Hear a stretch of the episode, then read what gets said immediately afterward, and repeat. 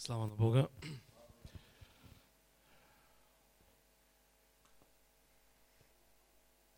Няма да може да има стойка, нали?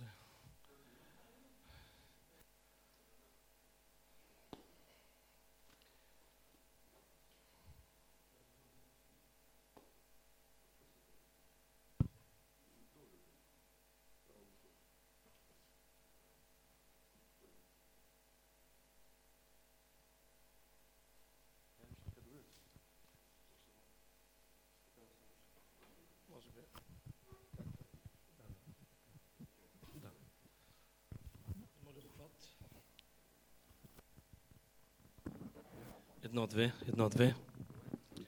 Може би малко трябва да, да го усилям.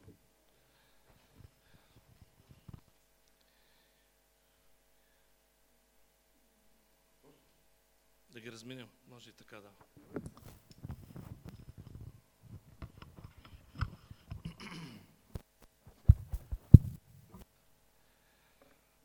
Благодаря на Бога, че отново съм между вас и благодаря на пастора, че даде малко повече време, за да мога да ви кажа това, което искам да споделя от Бога с вас. Едва в разгад просто едва стигна времето, даже, даже не стигна. Ами... Амин. Нещо след малко ще се намести и всичко ще бъде наред.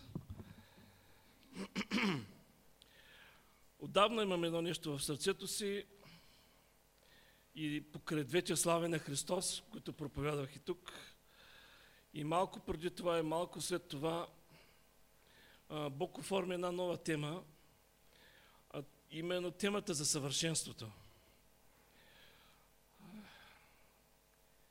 Предварително искам да кажа да не се смущавате от тази тема. Както ще стане по-нататък в получението, има разлика между съвършенството, което Бог очаква от нас, живеейки под Новия завет на тази земя, и съвършенството, в което ние ще бъдем, бидейки подобни на Бога, бидейки с Господа, царувайки с Господа и така нататък. Това са две различни неща. Държа да направя това уточнение, защото споменаването на съвършенство в църквата а, плаши някои, други го смущава, даже някои се обезкуражават.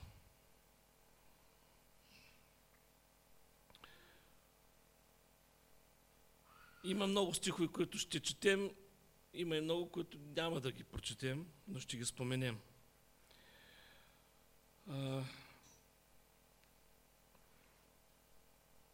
Тази вечер ще е като разходка на тема съвършенство.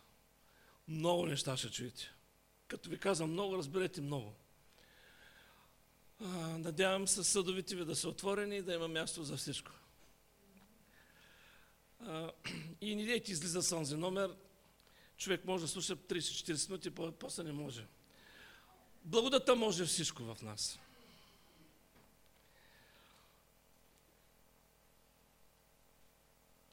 невъзможното за човек. Виж как го знаете. Добре. Бързо в темата за съвършенството. Нека да погледнем Матей 5.48. Надявам се на компютъра днеска да сте бързи. В разгад днеска направо на последните стихове отказа компютъра, не щеше да, да възпроизведе никакви стихове вече.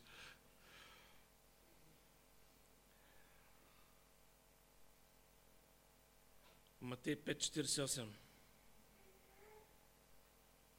И тъй бъдете съвършени и вие, както е съвършен вашия небесен Отец. Бог каза, както съм аз, така да бъдете и вие. И ни дей казва, че е невъзможно. Напълно възможно. Въпросът е да, да разберем истините върху, а, върху които Бог желая да изгражда живота ни и да изработи това съвършенство. Има няколко момента на съвършенството, ще стигнем до там, но искам няколко уводни неща, за да разберете колко е важно. Бог каза, бъдете като мен, бъдете съвършени, както аз съм съвършен. А, има едно слово, Откровение 3.2. Христос към църквите, специално Сардийската църква, там се казва следното. Откровение 3.2. И аз ще си го търся да си го отворя.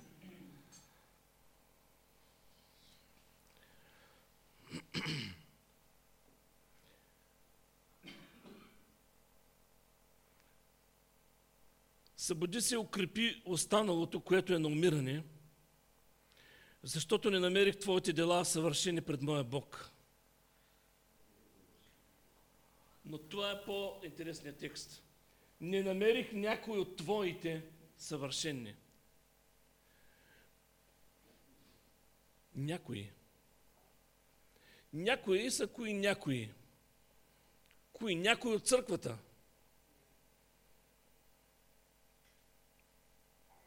Дали е важно съвършенството? Важно е. Божественото съвършенство е важно, защото небето, т.е. с Бога няма да царуват тези, които не са намерени съвършени. Бог не се шегува и няма никакъв компромис. Даже спомните ли си какво каза Словото в едно от посланията на Иван? Че който не люби брат си остава в смърт.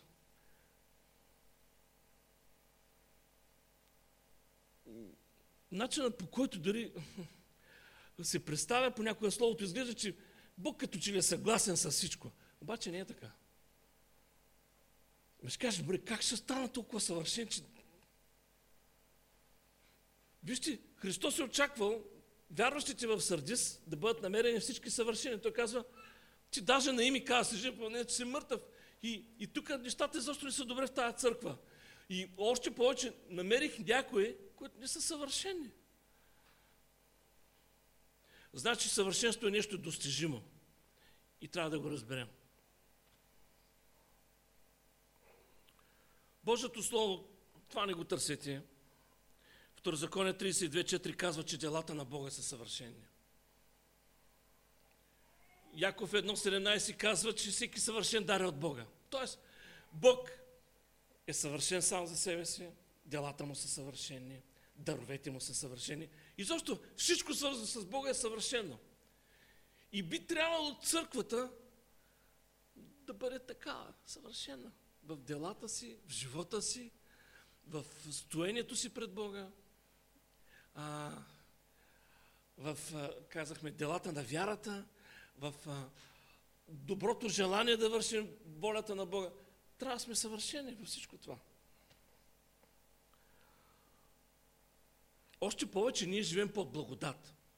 Ако казва Евреи 10.1, че кръвта на животните не е можел да направи съвършени унеси, за които е била, са били принасени, то при нас кръвта на Исус ни въвежда в това съвършенство. Стига обаче, ако продължим да ходим по същия път. Има една много интересна молитва и много важна. Колосяни 4.12. Да намерим Колосяни 4.12. И добре е това да присъства в вашите молитвени нужди. Вземайте пример за молитвите, с които са се молили светиите и ги прилагайте във вашия духовен живот. Колосяни 4.12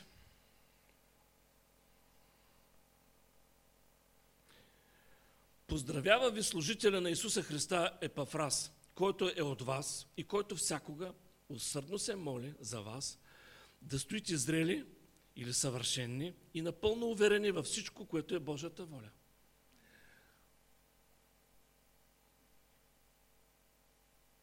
съвършени. Това е интересно. Кой превод е, който аз ползвам тук, не знам. Но това е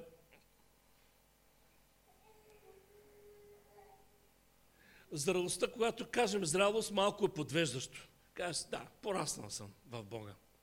Не, съвършени. И тук забелязвате ли каква е молитвата? Да стоите съвършени, Да стоиш съвършен означава вече да си усъвършенстван в, в, в това, което Бог очаква да си съвършен и да останеш в Него. Но сега ще ви прочета един текст, който е много, много интересен. Това е като увод за всичко, което ще си говорим по-нататък. А именно, 1 Коринтяни 2.6. Вижте, това не е просто да извадим речника с думите, които използвам съвършенно, усъвършенстван и така. Нещата са много дълбоки. Много дълбоки.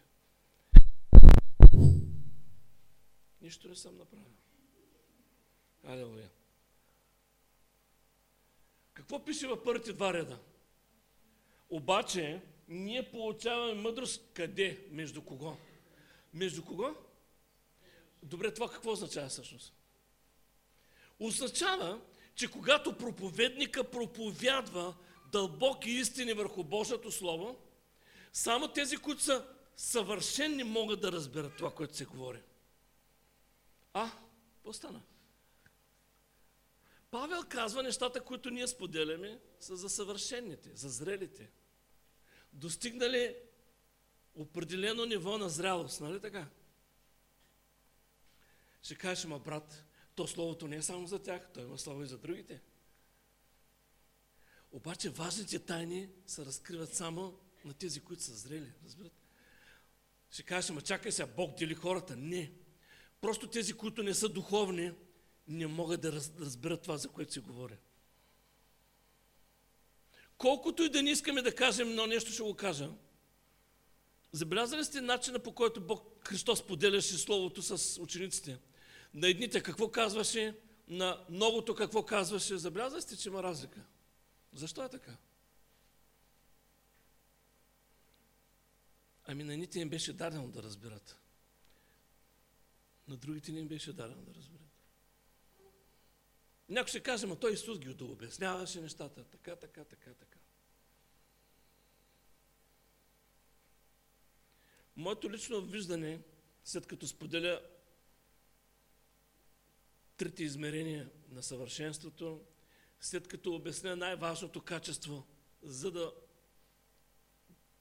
за да останеш съвършен, след като обясним основния стълб от три момента, който поддържа трите измерения на съвършенството. Ще избърза малко, ще кажа. Реално,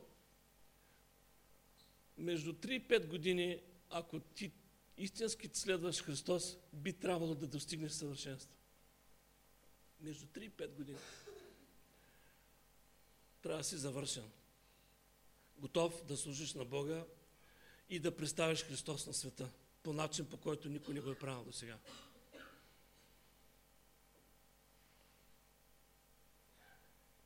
И, и сега да не си кажеш, ама той има хора, които от години са вярващи, пък виждаш ли практики ни същи неща, продължават с едни същи... Спрете да гледате наляво и надясно. Погледнете Словото на Бога, погледнете това, което Бог очаква от нас и следвайте, следвайте Божия дух. Ние нямаме това време а, да се чудим кой до къде е бил стигнал. Няма го това, тая, ние нямаме такава възможност. Ти как мислите? Искам да изтъкна едно много важно качество, при да говорим за съвършенството. А, ще говоря за едно единствено качество, което е събирателно а, за всичкия плод, Христов плод в живота ни. То е събирателно. Ако това качество го има, означава, че нямаш проблеми с плода на духа в живота си но има едно специфично качество, което е свързано с съвършенството, което трябва да го има във всеки един истински християнин. Четем Яков едно от 2 до 4.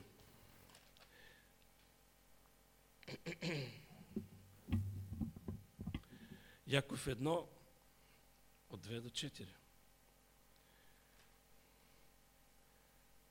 Е, така, добре, добре.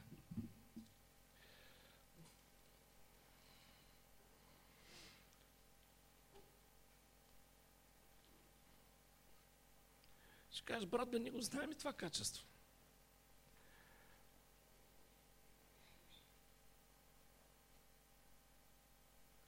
За тези, които издържат един час и нещо проповядване, ще има едно специално откровение за някои нови стратегии. Те не са нови, те са стари, много стари стратегии нада. Но само за тези, които издържат.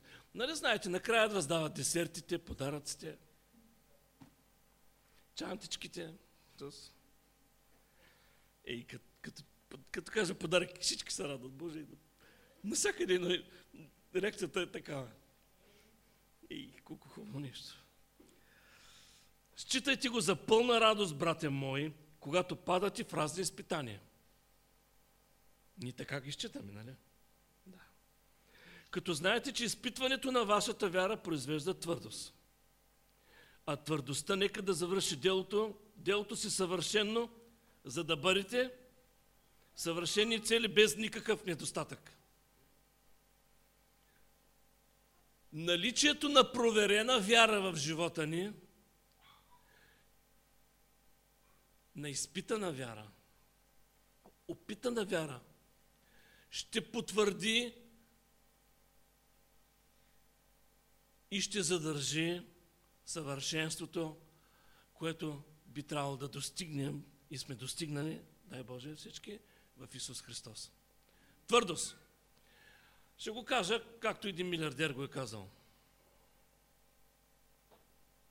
Най-успелите хора са тези, които са издържали най-много от всички, които са понесли най-много от всички.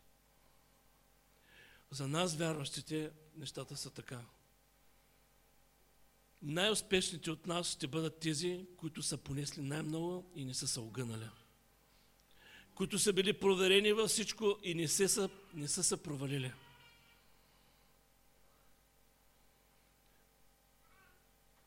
Колко можеш да понесеш, определя колко нависоко ще стигнеш. Твърдост, проверена вяра.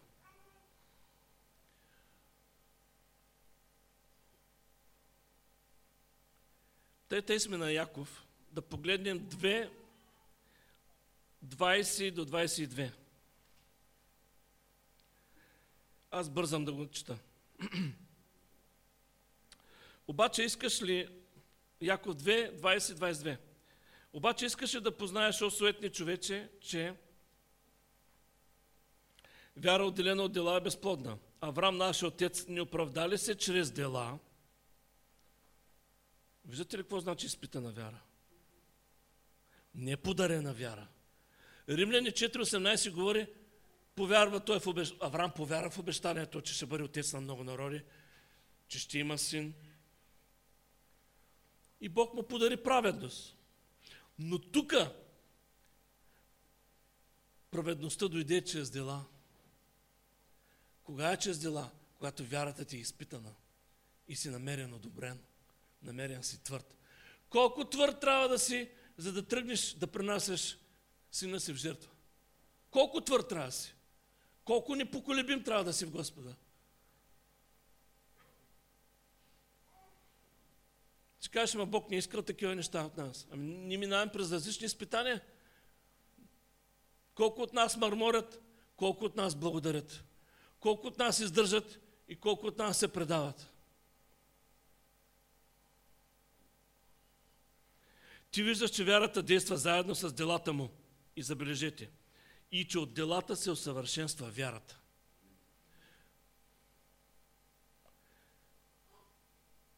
Това е старите християни, така да го кажа, много обичаха да говорят, ние сме споменали тази тема, но аз пак ще, леко ще повдигна. Опитност. Опитността е проверена вяра. Опитана вяра. Опитността е свързана с това лично да познаеш Бога, да видиш, да видиш Бог как действа в специалната, специфичната ситуация. Да познаеш сърцето на Бога не просто получих откровение в молитва, но да позная сърцето на Бога в Неговите действия. Това е интересният момент. Да знаеш, че Бог няма да те провали, че няма да те изостави, но да го видиш в конкретно действие. Разбирате ли? Опитността е голямо нещо. Затова се казва от опит да познаете Божията воля. а не чрез откровение, а казва, то пак е откровение, но това е откровение, което идва в момента, в който си издържал изпита. Добре, какво каза Бог на Авраам, когато той издържа изпита?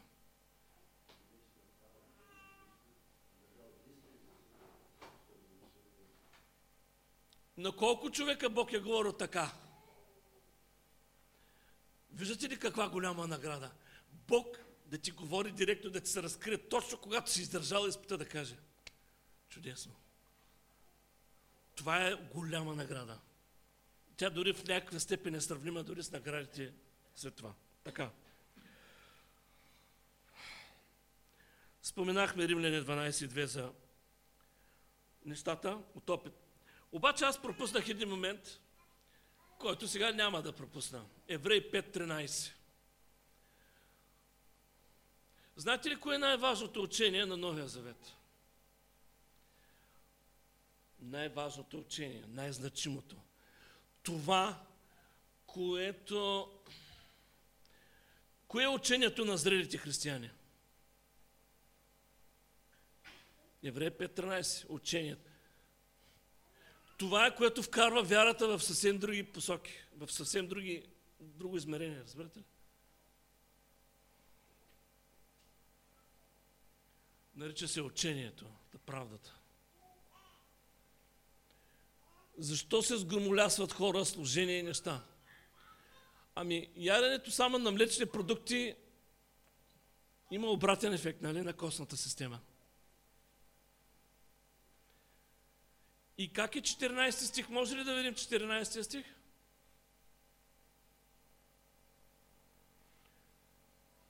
Чакай сега, нали? Това учение на правдата. Какво общо имат чувствата за разпознаване на добро и зло с учението за правдата? Вижте, зрелите християни имат разбиране за действието на Словото за всяка ситуация, за всичко. Те имат разбиране до къде какво действа. Примерно, има ли хора, които искат да злопотребят с вашето милосърдие? Има ли хора, които искат да злопотребят и изваждат стихове от Словото и казват, ама направи това за мен? Разбираш, казвам най-прости в такива ситуации. Нали казва едно слово, че всички къщи и какво е там всичко било, било ни дадено, нали? Едва ли не. И че утре някой дойде, може да каже, виж какво, всичките къщи и апартаменти са общи, дай тук. Дай да го пишем на моето име. Разбирате ли? Си кажеш, ма никой не ми искал такова с нещо. Хубаво, че никой ти искал, но въпросът е, че идва хора и примерно злоупотребяват. Злоупотребяват с пророчества, злоупотребяват с други неща, други истини на Словото, с цел лични облаги. Не е ли така, бе, хора? Добре, но само зрелите разбират това, нали? Те знаят действието на, на стиха от Словото до къде е. Те знаят къде минава границата.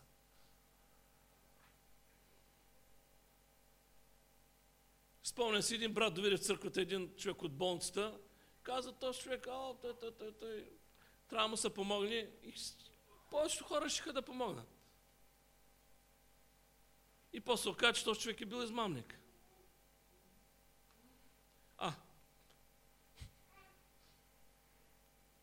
човека се направи на толкова болен, колкото не сте виждали болен човек. Само като го видиш и просто искаш да му дадеш.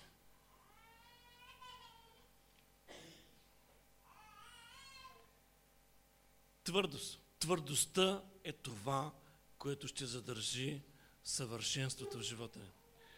Съвършенството обаче, братя и сестри, има три момента. Аз много внимателно съм изследвал Новия завет по отношение на съвършенството. Но нямаше да ги разбера нещата, може би, ако преди време, когато говорих за ученичеството, Бог ми показа едното съвършенство. Когато говорихме за двете слави, Той ми показа второто. Същото се явява вече третото. И наскоро, когато разгледах случая с онзи момък, който имаше много имот, тогава видях и третия момент от съвършенството. Ма да караме наред.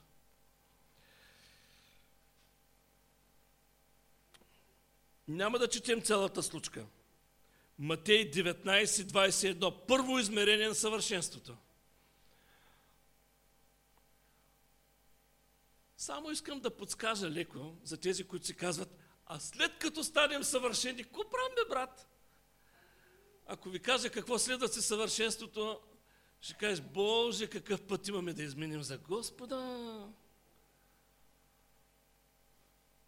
А някои християни, вие не сте от тях, разбира се, те дори не достигат до съвършенството, което Бог очаква. Нали тъжно? Не е ли тъжно? А знаете ли след като достигне съвършенство има още три стъпки има след това. Стига бе, брат, ти, ти вече прекаляваш. Ако аз прекалявам, значи Божието Слово прекалява. Намерихте ли Матея 19.21?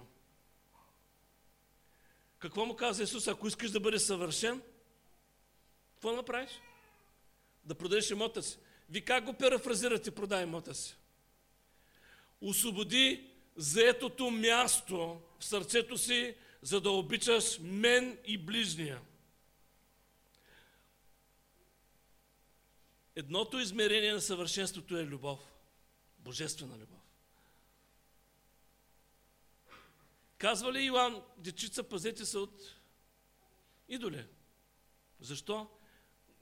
Забелязвате ли каква голяма част от първото послание на Иоанн е а, посветена на любовта? Не е ли посветена на любовта? На любовта е посветена. Добре, Нима Бог не иска от всички нас да го обичаме както нищо друго и никой друг на света. Ти обичаш ли Господа толкова много? Той ли взема централното място в сърцето ти? Той, Бог ли е това?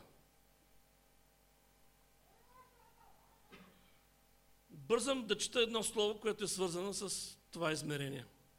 Исус каза, ако искаш да си съвършен, трябва да се освободиш от това, което ти пречи да обичаш истински Бога. Аз бих казал амин. Виждате, Ефес е била толкова силна църква и какво Бог, какво ги изобличи, че са остали какво? Първата си любов. И коя може да е една първата любов? Коя може да е първата любов? Вижте, отстъплението от любовта е отстъпление от съвършенството.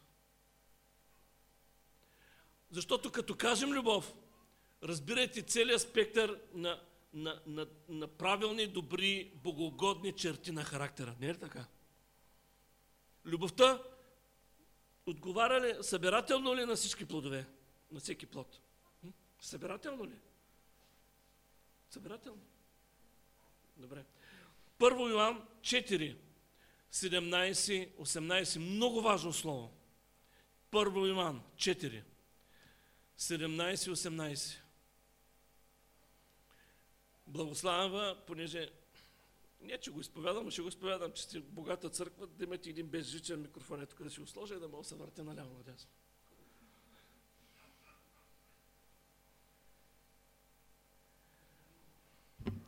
В това се усъвършенства любовта в нас. Какво? Когато имаме дразновения в съдния ден. Сега кажете пред себе си, пред Бога, колко от вас имат тревоги, че Бог ще се отнесе твърде строго с тях в онзи ден и онзи час. Ако имате страхове по отношението как Бог ще постъпи с вас, значи ви трябва нещо, за да бъдете усъвършенствани в любовта.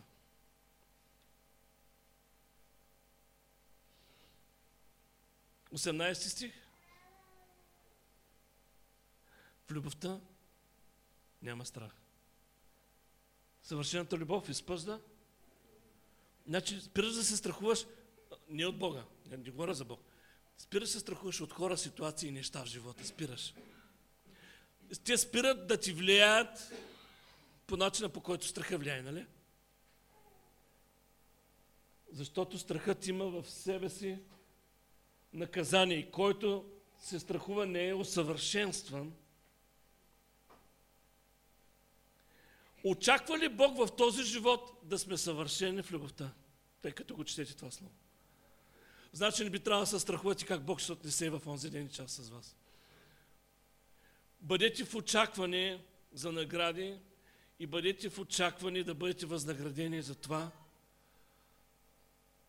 как сте използвали помазанието на Святия Дух.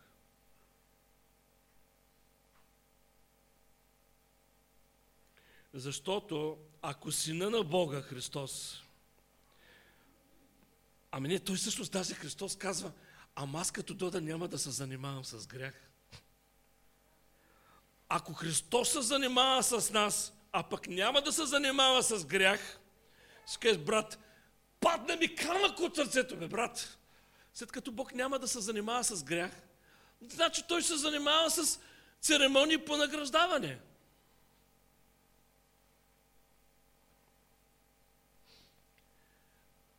Нали, Христос лично нас, като църква, ще ни съди, значи Неговата съдба ще е съдба за награди. Не е ли така, хора? Може ли да дам едно, едно друго откровение, така между другото, след като за никъде не бързаме тази вечер? Това е уникално.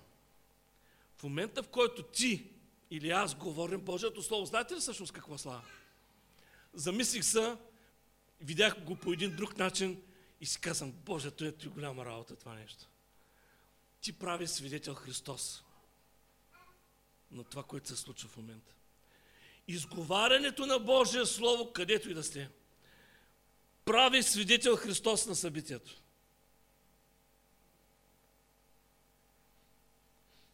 Тоест, ако един християнин винаги говори Божието Слово, това означава, че онова Слово, което казва, че аз съм с вас през всичките дни до свършика на века, ще се изпълни на 100% живота на този човек.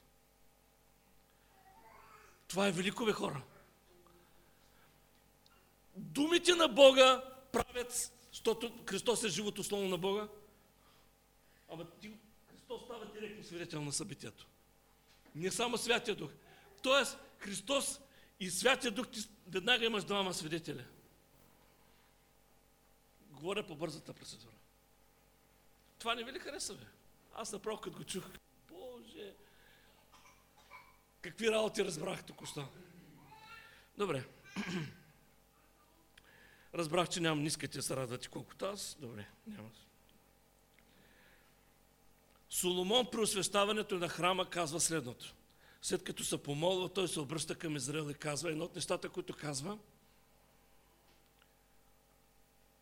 дано сърцата ви бъдат съвършени спрямо Господа. Какво означава това? Защото само този, който го обича, ще пази Словото му. Да види второто, второто измерение на съвършенството. Първото, кое беше любов. Не казва ли едно слово в летописи, че очите на Бога били така ходили напред-назад и търсили какво? Ами, сам, вижте, само човек, който истински обича Бога, би хукнал да върши Божията воля истински. Другото всичко е позорство, да бе фалсификации, си надо да ви кажа. Измами, афери.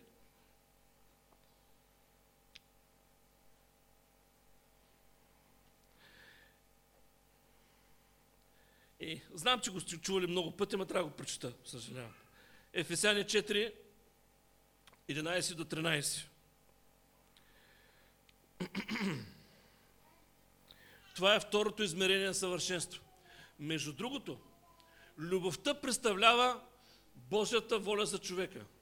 Докато ученичеството като друго измерение на съвършенството, или второто измерение на съвършенството, представлява Божията воля за нас като части на, на тялото Христово. Едното е Божията воля за самия човек. Но това е Божията воля за мен и за теб като част на това живо тяло. Нали така? Добре.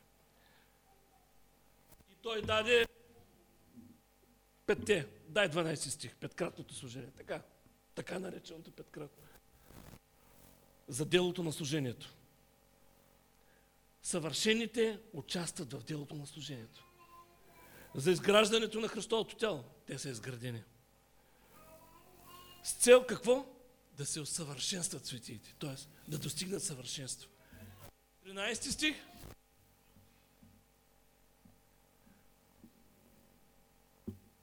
Докато възмъжеем всички до пълно единство на вярата. Така. Това съвършенство представлява, че ти си екипиран и съвършено подготвен с развити дарби, способности и умения. Не просто да вършиш Божията работа, но да я вършиш добре. Вие имате ли този духовен капацитет да вършите Божията работа добре, използвайки целият духовен инструментариум? Имате ли?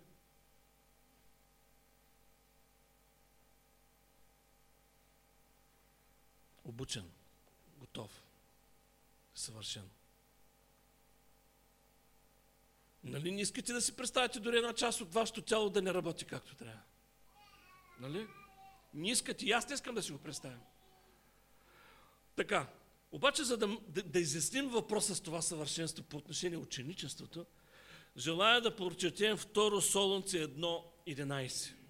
2 Солунци 1.11. Ще стигнем ли до наградите там у с бомбоните Рафаело, Фереро Роше? До там ще стигнем ли? Може и някой линт пък да измъкнем. Вижте, Господ е велик. Боже, децата да си помислят, че носа шоколади, нямам нищо, бе, деца, не дейте. Аз за големите говоря, защото ти...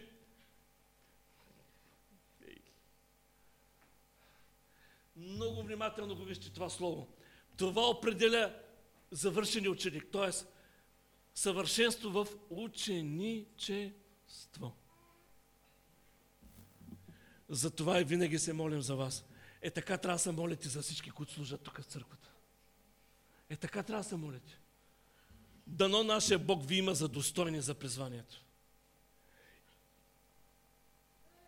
И усъвършенства мощно във вас какво? Защо някои, защо някои мили брати губят желанието си за Бога?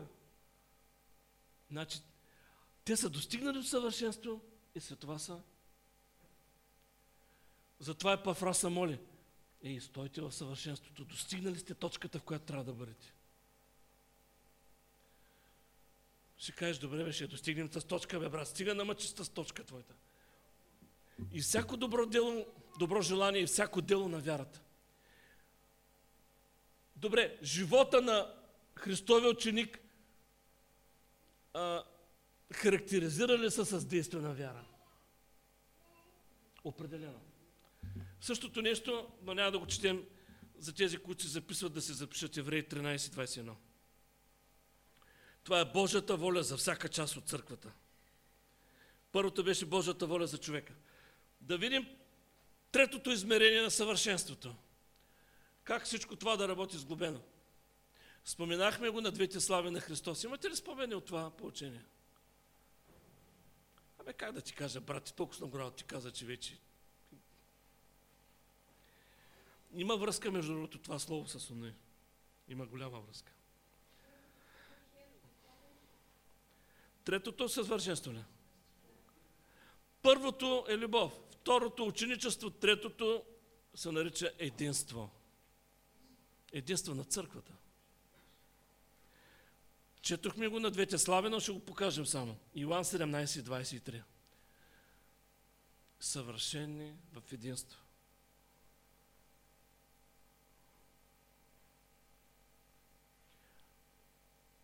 Тялото да е сглобено от работещи части, виждате ли?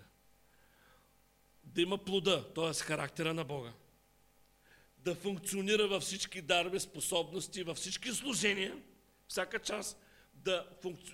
всяка част сама за себе си погледната да е завършена и всичко това да е сглобено и да се движи като един и да служи като един.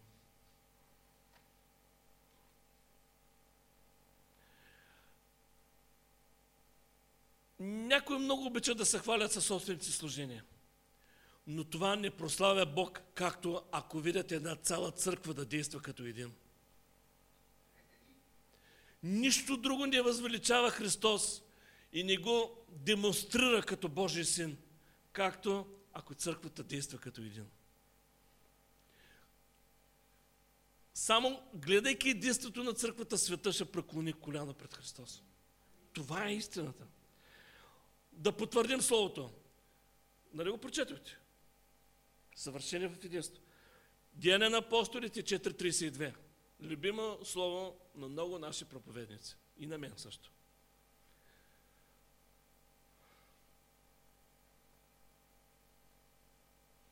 Хубавото, че батерията е слаба на часовника и по-бавно върви. А множеството на повярвалите имаше едно сърце и душа. И ни един от тях не казваше, че нещо от имота му е негово. Но имаха какво?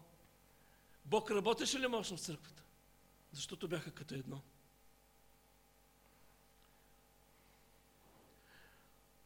Обаче има, има един стълб, за който сега ще говоря, който е много важен да функционираш, за да може тези три, три измерения на любов, ученичество и единство да функционират. Започвам с нещо много интересно. Като част на този стълб, който поддържа другите измерения функциониращи. Първо Солунци 5.23. И да носят запазят непокътнати. Какво? Духът. Без порок. Пише ли го това нещо? Без дефекти. Не може да очакваш съвършенство от нещо, което не е завършено, което е под властта на пороци, демонични влияния и демонични робства. Съгласни ли сте с това?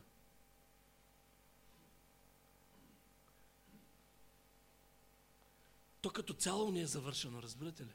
И няма как едно незавършено нещо да бъде доведено до съвършенство.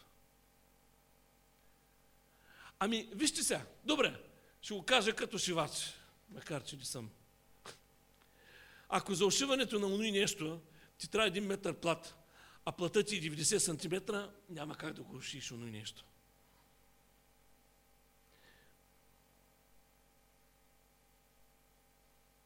След като са 60 см,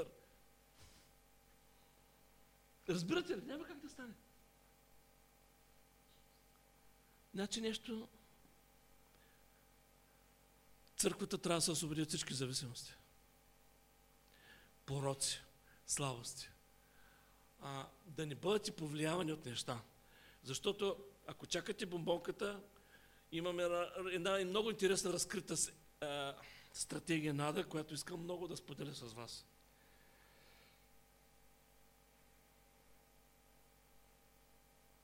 Какво мислите за това? Духа, душата и тялото да са Някъде да пише за дърветът ваши изкоренения, да кажем Юда. Ами нещо за горчиви корени, такива работи. Горчивини. За някои, които вече са осъдени да пише някъде.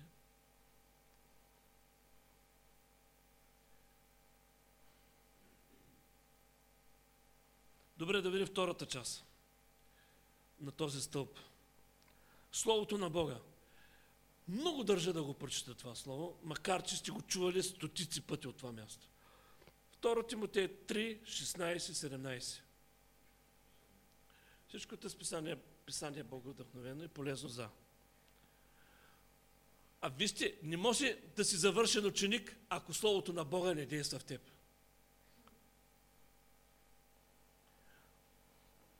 Директно тази част от измеренията на съвършенството ще пропадне, нали? Директно попада. Очудвам се защо християните се решават от Божието Слово. Понякога. Абе, си съм чувал за постене, ама да постиш от Божието Слово не съм чувал.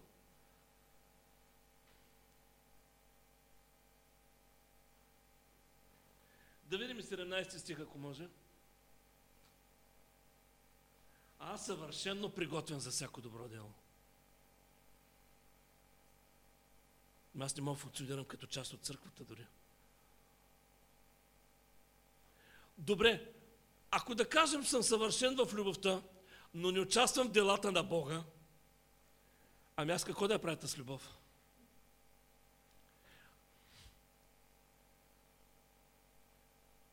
Виждате ли как а, едното измерение като пропада, пропадат и другите? Забелязвате ли? Ами ти като не служиш, означава, че не обичаш вече. Не е ли така? Се едно женим се с... Нали, оженили сме се, ами скъпа ще ти помагам първите пет години, след и ти трябва да предположиш, че то обичам.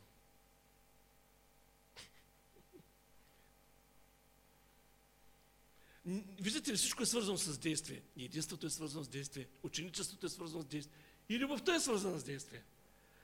Защото Бог толкова възлюби света и нищо не направи, нали? А, казва, даде. А, дал. Нещо направя. Честит рожден ден, ама няма подарък за тебе. Ама не те се разбрахме да не се разменяме подаръци. Трето място. Ами аз искам да попитам, имате ли спомен, обяснявал ли съм трите степени на вярата тук?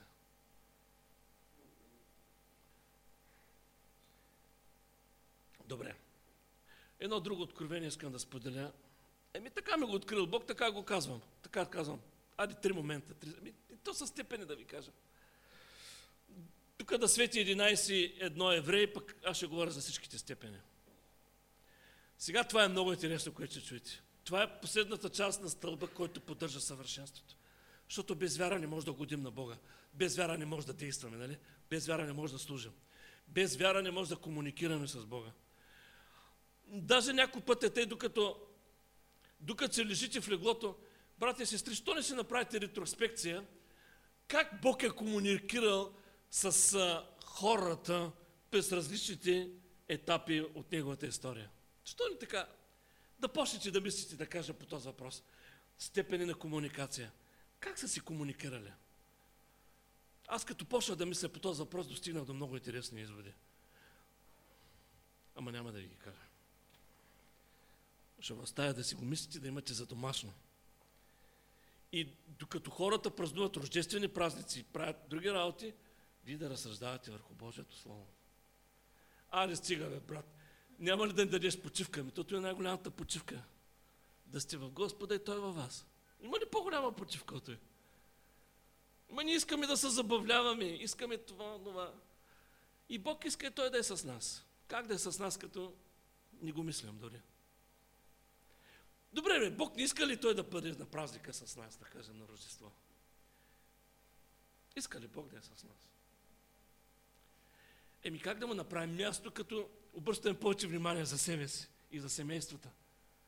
Ще кажеш, брат, не бутай семейството ми, защото просто ще разправим отвънка. Да, обаче, ако не беше Бог, ти какво семейство ще вземаш?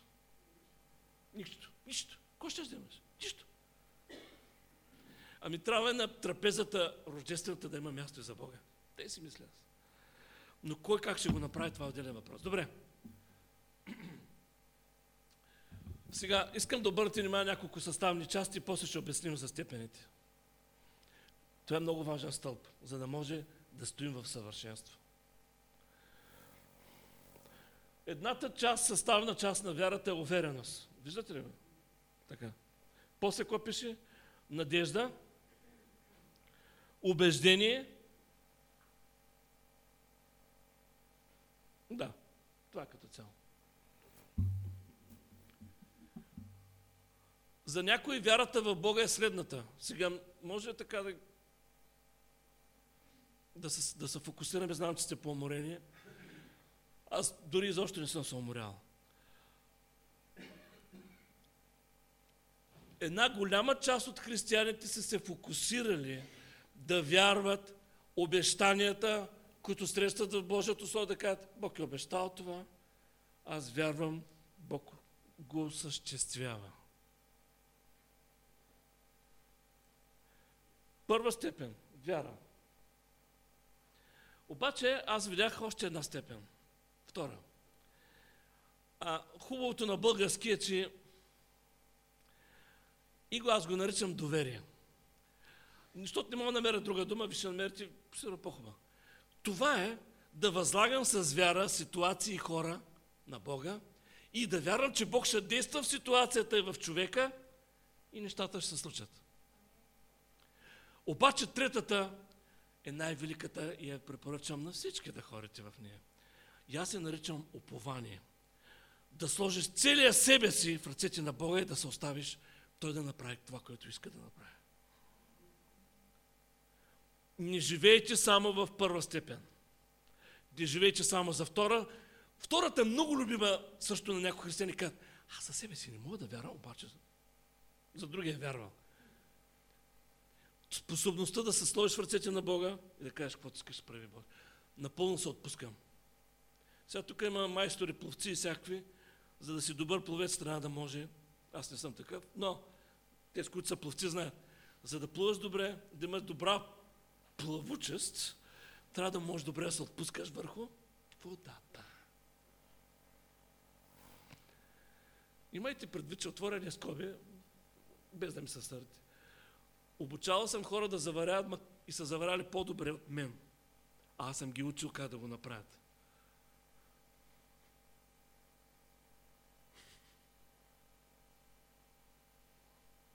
Какво мислите за вяра, доверие, упование?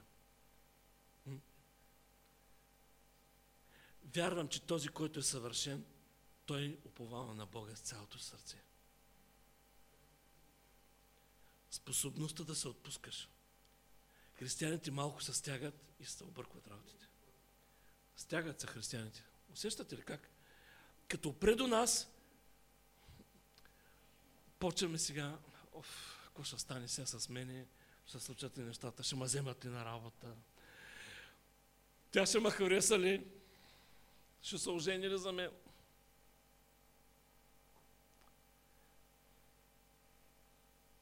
Ами ако Бог ти говори, Оф, дали ще мога чуя добре Бог. А, искам да питам много, а чух един пастор, какво каза вчера на едно място. Искам да, да питам аз. Според вас, Бог иска ли да ви говори? Добре, ако го помолите Бог, може ли Бог да ви откаже да ви отговори?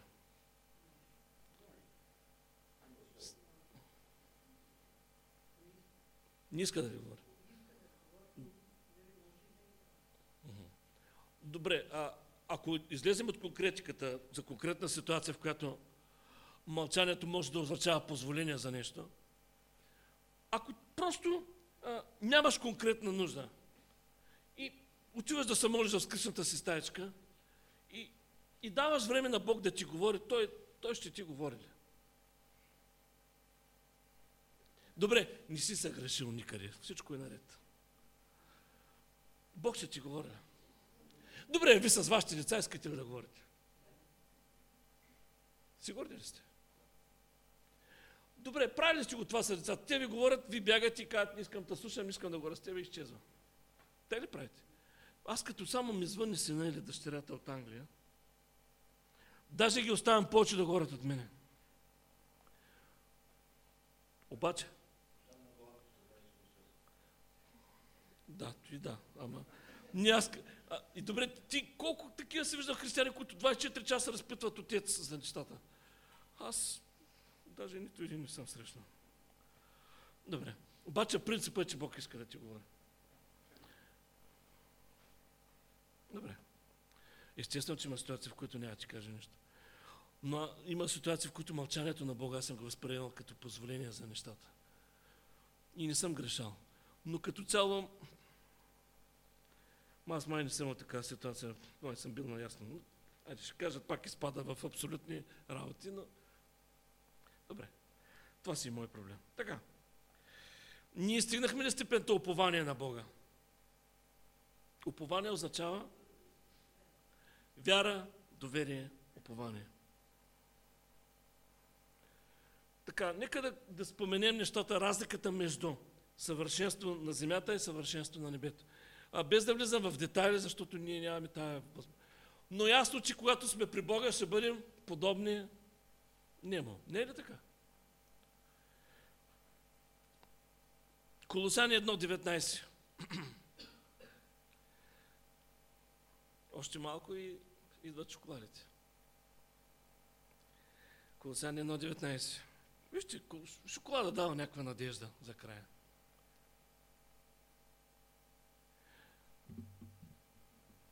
Беше ли съвършена пълнотата на Христос на тази земя?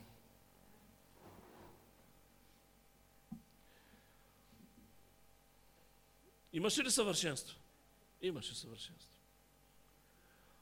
Но има ли разлика между възкръсналия Христос и съвършения Христос, който беше на земята?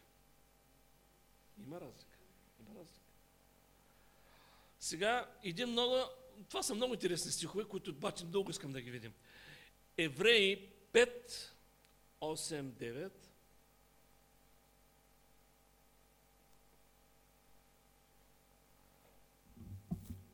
И после пак в Евреи ще бъдем. Аз днес казах на нашите брати и сестри в разгад, че ние през всички положения сме спечелили изборите. Защо? Защото повярвахме в Исус Христос.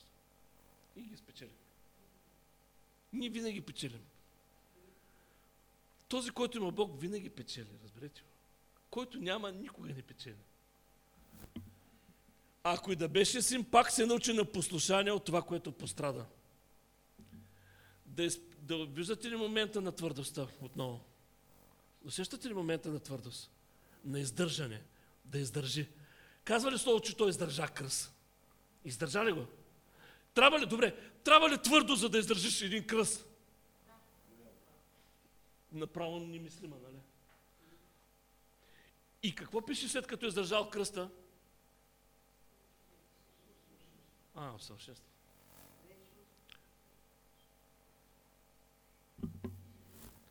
Добре, ще кажем, а той е съвършен, па се усъвършенства. Не, той просто влезе по-голямата слава. Но за, вижте, аз вярвам, че това слово усъвършенстване е писано заради нас. Защото ние да търсим същото съвършенство, което беше в Христос на тази земя. Не е така? Не е ли всичко заради нас случая? Тук случая не е ли касае директно нас? Ма той си беше съвършен. Тук под усъвършенстване по-скоро може да разбираме, че влезе в своята абсолютна слава. Но той беше съвършен на тази земя. Зато и Словото каза да бъдем, както е Той е на тази земя, така да бъдем и ние на тази земя. Еврей 2.10 Смятам, че заради нас е употребено усъвършенствено. Това е направено заради църквата. За да търси да бъде, да издържа изпитания и да... И това съвършенство, до което сме достигнали, да бъде запазено. Смятате ли същото? Добре бе, Христос имало ли нужда да извърви този път? Сам за себе си. Не. Заради кого го направи? А, заради нас. Той показа как да го направим. Амин.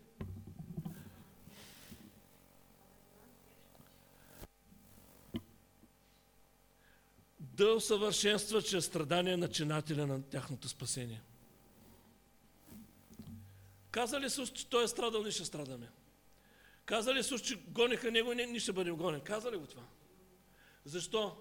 За да може това, което ни свързва с небето, това, което освобождава чудесата в живота, това, което освобождава характера на Бога, средството, чрез което става вярата, да бъде на такова ниво, че портите нада да не могат да наделеят. Зато и Петър казва, че вярата е по-скъпоценна от, от кое? От златото. Да видим за човека как изглежда на земята и на небето. Яков, а, Яков 1.4 го четохме за да бъдем съвършени и цели. А, но да погледнем първо Коринтияни 13.10. Да не повтаряме отново Яков 1.4. Първо Коринтияни 13.10.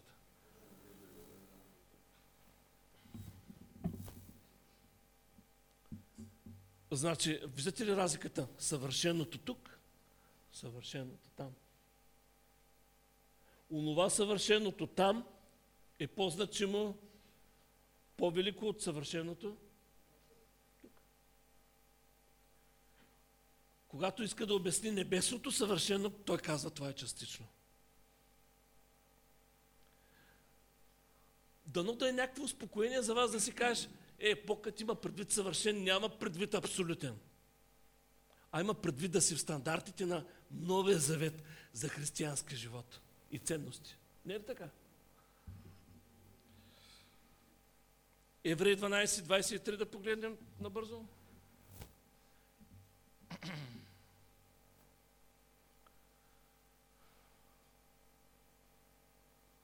Двадесет три.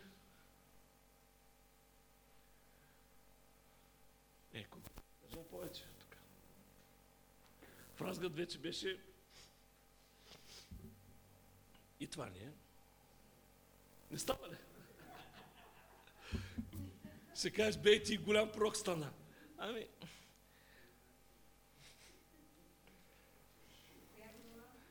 Евреи 12, 23.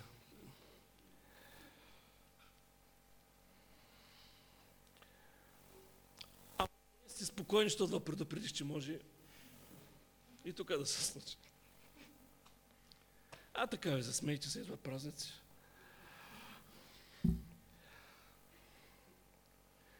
При събора е църквата на първородните, които са записани в небесата при Бога, съдията на всички, при духовете на усъвършенстваните праведници. Вижте, ако тук си достигнал съвършенството, което е заповядано, ще влезеш в другото съвършенство. Сега, да почнем с другите работи. Има едно предупреждение. Галатяни 3.3. Ако сте почнали по дух, да не вземете да, да оставите да се усъвършенствате по дух, а да се усъвършенствате по плът. Тук няма какво да ви говоря, защото всички ви имате опит с така наречените религиозни истории и ценности. Няма да кажа нищо. Но имам, искам това да кажа обаче, че усъвършенстването по плът е много примамливо, особено за тези, които са незрели във вярата. Защото усъвършенстването по плът, когато един човек не е зрял, изглежда като по-къс път към съвършенство, но всъщност не води до никакво съвършенство. Разбирате ли? На един нов да му предложиш правила ще му е по-лесно, отколкото да кажеш Следвай духа. Бъди движен на духа. Чувай Божия глас. Спомняте ли си има едно слово казва, няма никакво осъждение за онези, които ходят? Добре, ако аз ходя по дух и не съм осъден, това предполага ли, че съм съвършен вече? А? Не го ли предполага точно това? Че съвършените са винаги хорещи в духа. След като няма осъждение, значи те са усъвършенствани във всичко. Отговарят раздел любов, отговарят раздел ученик и отговарят на раздел Всичките раздели ги покриват от раз. Добре.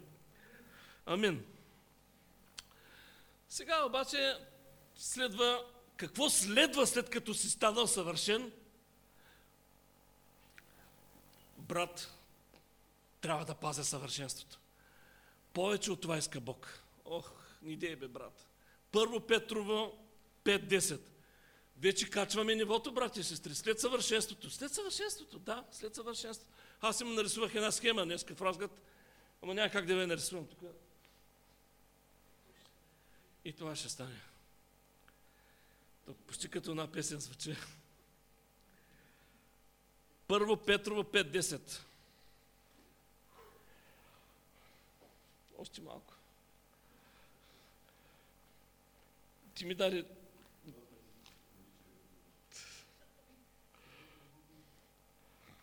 Не искам да бързам точно сега. Нали не трябва да бързам? Аз гледам, гледам пастира, не гледам вас. Той който каже, той ще стане. Ако каже свършвай, свършвам, не стрет полето. И си тръгвам. Така. Даде обаче, как са написани нещата? Сега, сега ще ви го нарисувам дори така в въздуха. А Бог на всяка благодат, който ви е призовал в своята вечна слава, чрез Христа Исуса, ще ви усъвършенства. Какво следва след това? Утвърди. Значи, за да бъде запазено със съвършенството, то трябва да бъде утвърдено. А не съвършен съм и хуквам на някъде. Оставям всичко. Следващото. Укрепи. Сега, виждали сте... Представете си... Как да си го представите, като не мога да ви го той ценното, съвършенството, пъхнато в един съд. Това е утвърди. То съд, да кажем, има четири крака. Това е укрепи нещото и ви направи непоколебими. И тези крака да се цементират в земята или да се бетонират, ли както искате го кажете. Да ви направи непоколебими. Въпросът е, че християните някога достигнат до някакво ниво и си казват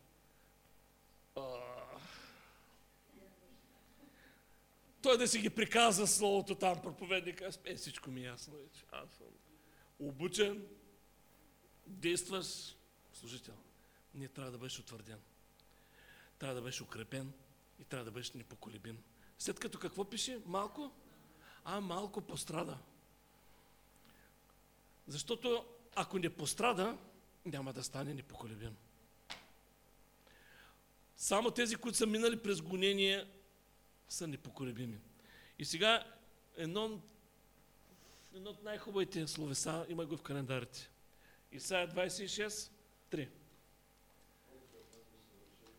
Ум. Да, почти. Да. А, така. Обаче кой? Ще опазиш съвършен мир. Това е точно календара го пише от миналия месец. Непоколебимия ум, защото на тебе оповава. Покрити ли са там критериите? Покрити са всичките. Само в един стих. Така. Има ли време за шоколада или да спра до тук? Добре. Сега той, което ще кажа, не бързате да ме натемосвате, трябва да се замислите върху нещата. Не, че ме натемосвате, глупости прикавам. Но, а, може би в резултат на много получения в църквата, винаги съм си мислил, а, че злите идеи от Ада а, идват основно от Ада, от Сатана, разбирате ли? Обаче, не бързате да казвате нищо. А, искам много хубаво да го мислите това нещо, което сега ще кажа. Всъщност, голяма част от идеите всъщност не са дошли директно от Сатана. Знаете ли как са дошли? Дошли са от суетни помрачени мозъци. И ще ви кажа защо и ще го прочетем. Това, което прави дявола, е да хване една лоша идея и да, когато някоя има, и да я направи популярна.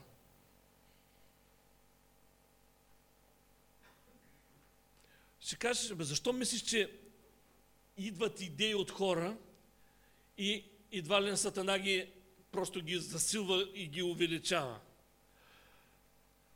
Ами, идвам от това, че макар, че духа на човека, който е, не е с Бога, е отделен от Бога, понеже човек е направен по образ и подобен на Бога, духа му е, а, а, въпреки това, той е творчески. Само, че когато не правиш заедно нещо с Бога, ти правиш нещо, което не, Бог не е съгласен, нали така? Ами, да вземем най-така очевидния пример, да кажем Хитлер. Една идея, която също Сатана е харесал, каза, ще направи популярна. И виждате ли? Той оголемява се едно учението му и се стига до Втората световна война. Абе, вижте, това нещо въжи за всички модни течения. Това въжи за всички неща, след които хората тичат. То с направата и аз ще направя тъй. Идва и, и... Обаче аз искам да го прочита Словото. Много. А, Ефесяни 4 глава, 17 и 19 стих. Добре, ако Адам и Ева не бяха близо до дървото, щеше ли змията да може да ги изкуши да, да ги вкара в проблем? А сега ми кажете, какво са правили толкова близо до дървото? Защото змията заговаря Ева кога? А, като... А, това е момента. Ама това е момента. Когато се върти, ама сега той дърво, сега тук. Ама толкова с голяма градина, точно там какво правите? То, то се чуи се за някои християни. Абе, то, ама точно където не трябва, точно там е се върти сега. Тъй.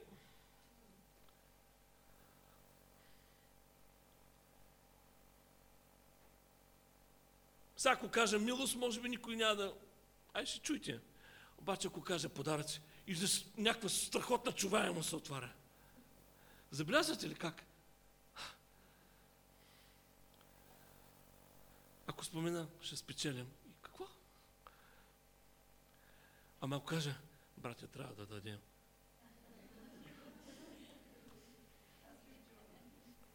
Добре, нека да прочетем. А, знаете, че Римляни 1 и 2 говори, добре, ни писали там, че хората са сменили а, вместо естественото потребление, както а, да са минали са в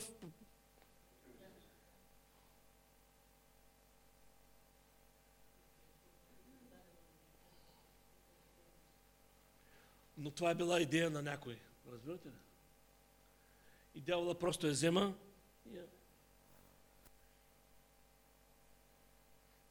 Иска да кажа, че не всички зли идеи идват от Ада. Те идват от плътските хора. Моля, още малко потърпете. Моля просто.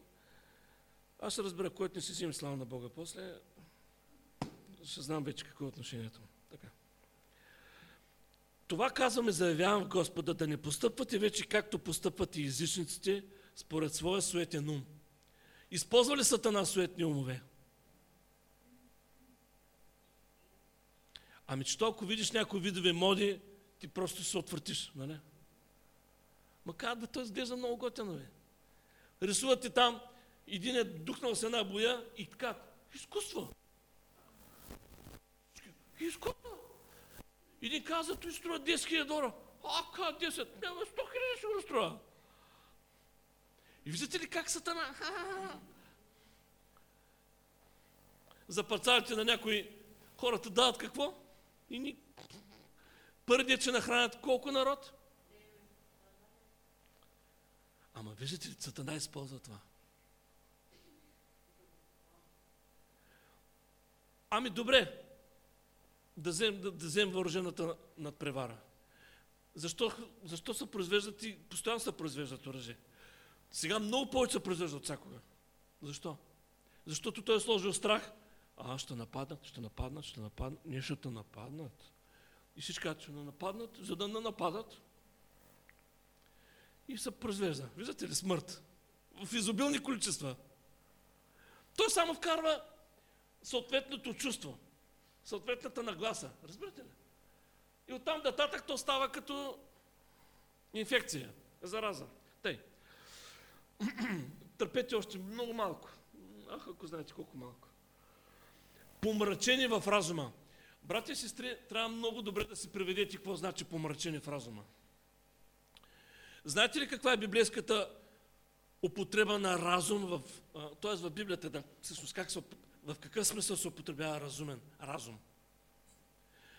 Това са най, най-успешните хора които най-добре управляват, това са най-тъзащите, най-прогресивните и най-посветените да изпълняват заповеди, разумните.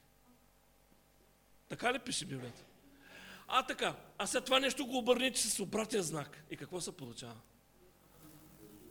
Не, става тъмна, аз го наричам а, тъмна гениалност. Гениален за лоши неща.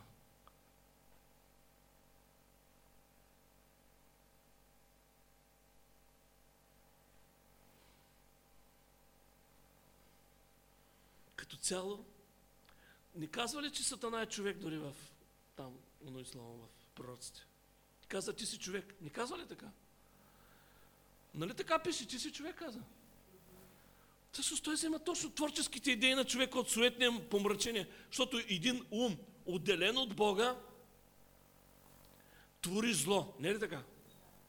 Всъщност, най-полезните открития в света са дадени от Бога. Не е ли така? А най-опасните човека има идеята, Сатана каза, страхотна идея, ще осъществим. Виждате ли? Добре. И завършвам с едно, така с един призив. Защото говорихме за съвършенство. Какво каза Бог, когато Езекия, дали говориш да Езекия, че умре? Какво трябваше да направи Езекия и след това да умре? Да нареди за дома си. Братя и сестри, ще трябва да си наредим добре нещата. Ще кажеш, трябва ми време. Добре, някой от вас знае ли кога ще отиде на небето? Имате ли някой разбиране, ако има, кажете. Значи, когато си отивате от този свят, защото не знаете кога, ще трябва да оставите в наред всичко. Семейството си, нали, дома, трябва да оставите в, в, добро финансово здраве, бизнеса си. Всичко трябва да ви е наредено. А, а като говорим на ниво взаимоотношения, то означава, че не трябва а, да се налага а от той умира, Боже, трябва да намерим там, с кого трябваше да си иска прошка, че да си оправим отношенията. Оставете всичко вред след себе си. Аз много ми тъжно за някои християни. В нашата църква имаше едно семейство, в, рамките на 2-3 месеца мъжа пострада в една катастрофа, почина, после жената и оставиха момчето, те имаха три деца, едното момче в църквата, има семейство, страхотно семейство, две деца. Майката вече няма, бащата ги няма, някакви неплатени сметки, някакви нередени неща и той трябва да плаща някакви неща. И си казвам колко е лошо да, да оставиш, защото не знаеш кога си тръгва. Трябва да оставиш в ред всичко след себе си, разбирате ли? Това за, за, за истинските християни това трябва да е закон.